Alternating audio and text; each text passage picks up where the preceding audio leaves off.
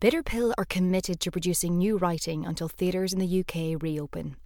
Through the Painkiller Project, we're open for submissions once a month and are producing two plays from each submission window. If you enjoy the play you're about to hear and would like to support the continuation of the project, please consider pledging to our Patreon, allowing you to make a donation that would be repeated each time a new play is released. Alternatively, you can make a one off donation through paypal.me. Any donation made would mean the absolute world to us. For more information, just follow the links in the description of this podcast. And now the Painkiller Project presents People Watching. John Bull likes to watch people. He sees everything, every dirty little secret and every skeleton in the closet. People think they know John, but if they knew what he knew, they might think again. People Watching is a caustic comedy that asks what we can ever hope to know about the people we pass on the street and what they might know about us. We hope you like it.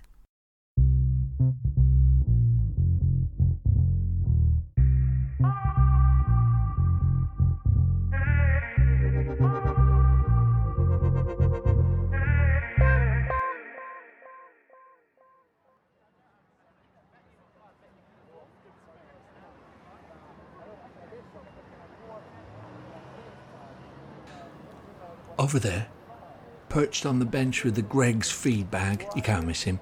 He's wearing a muscle vest and deliberately distressed skinny jeans, despite being well into his 50s. Don't let appearances deceive you. He's a wolf in twat's clothing, a seller of armaments to the Saudis. He's a great advocate of landmines. Has probably killed more children than polio, all on the cheap too. I call him the home bargains of heavy ordnance. Oh, blue crop top exiting Primark. Now there's a piece of work. She belongs to one of these exotic dining clubs, all panda steaks, elephant brain tartar, and ostrich burgers. Jesus. No wonder this country's going down the toilet faster than a lead lined turd. Look at her. Probably daydreaming about the flamingo anus in dolphin jus she's going to gorge herself on tonight.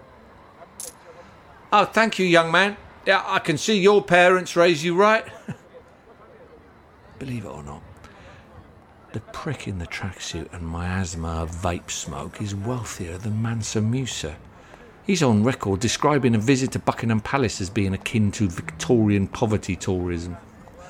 New money, made it from microchips or algorithms or fuckable robots with 10 speed wanking claws or some such shite.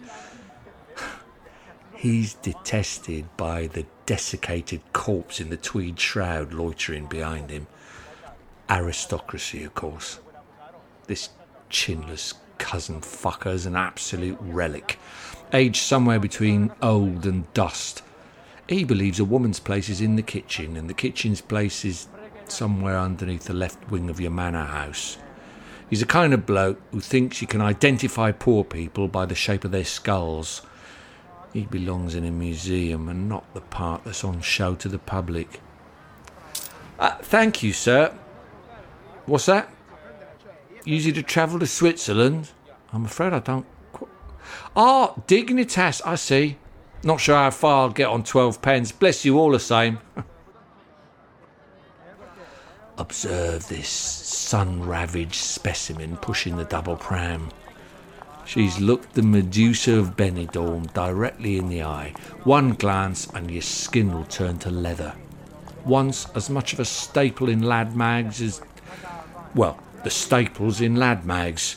Gravity and shifting attitudes began to catch up with her, but she managed to make the smooth transition to presenting twee segments on breakfast television. You know the kind, discussing recycling with neo fascists or how to beat the obedience into your dog, that type of thing. One ill informed tweet about refugees brought all that to an abrupt end. She doubled down when she should have apologised. The code of honour that she had agreed with no one else but herself demanded it. With smartphone in hand, she entered into the Valhalla of the cancelled. Very generous of you, madam. You have a great day.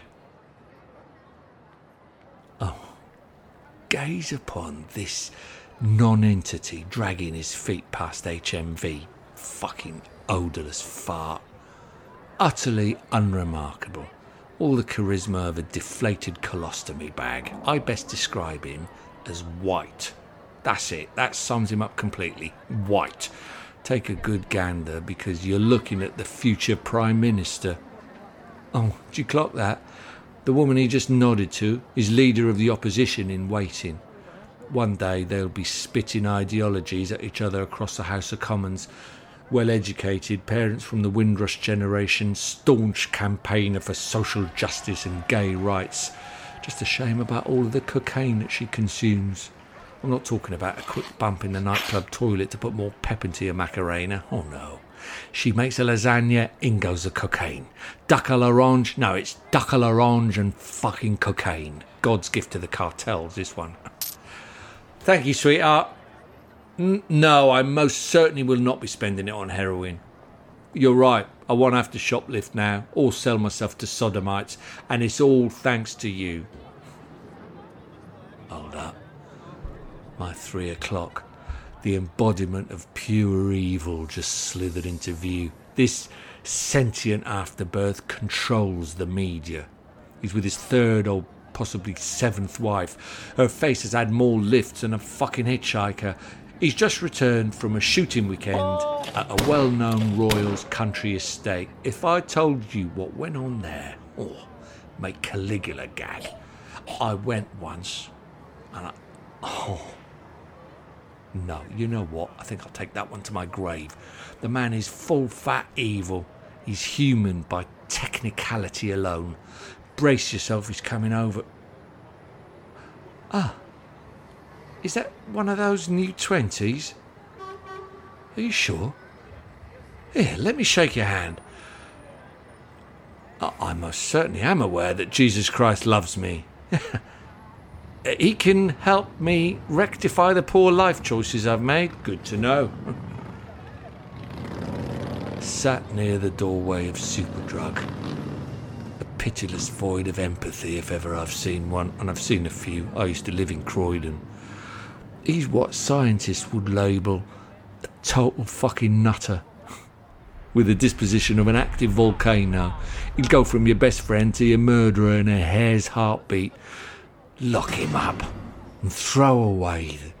No, not throw away, melt it down to make the bullet you put through his worthless fucking sterilise his children, crucify his nan, reduce his home to ashes, and let the bulls of Pamplona trample them beneath it, turn his friends against, take all of his dreams and aspirations and and scour him from history deny his existence, let the continents crumble into the sea if even a single person should ever recount his repulsive likeness. To utter his name shall be blasphemy, an affront to the gods who have long since forsaken him. I rejoice that Babel fell, for it gave us more tongues in which to curse the hour that gave birth to this. Ah. Ah. Afternoon, officer. What? Breaking Section 3 and 4 under the Vagrancy Act of 1824? I'm afraid I had no idea. I'm as horrified as you are to discover this. I most certainly will have moved on by the time you come back. I know you're just doing your job, and what a fine job it is. Your vigilance is to be admired. Thank you for your service. Bye bye now. How do I know all of this? Isn't it obvious? I can unravel their lives just by looking at them. A single glance is all I require. Anything else, and you're just wasting your time, aren't you? There's so much more to be getting on with. Put a face to your fears and move on with your day. Every person has a story. I should know. I'm the author of most of them.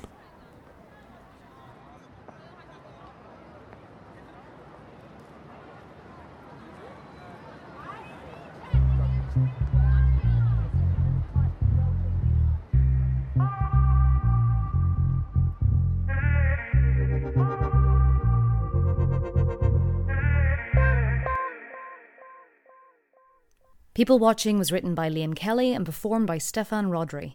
It was directed by Hew Rous-Eyre with sound design by Piers Sherwood Roberts. Thank you for listening.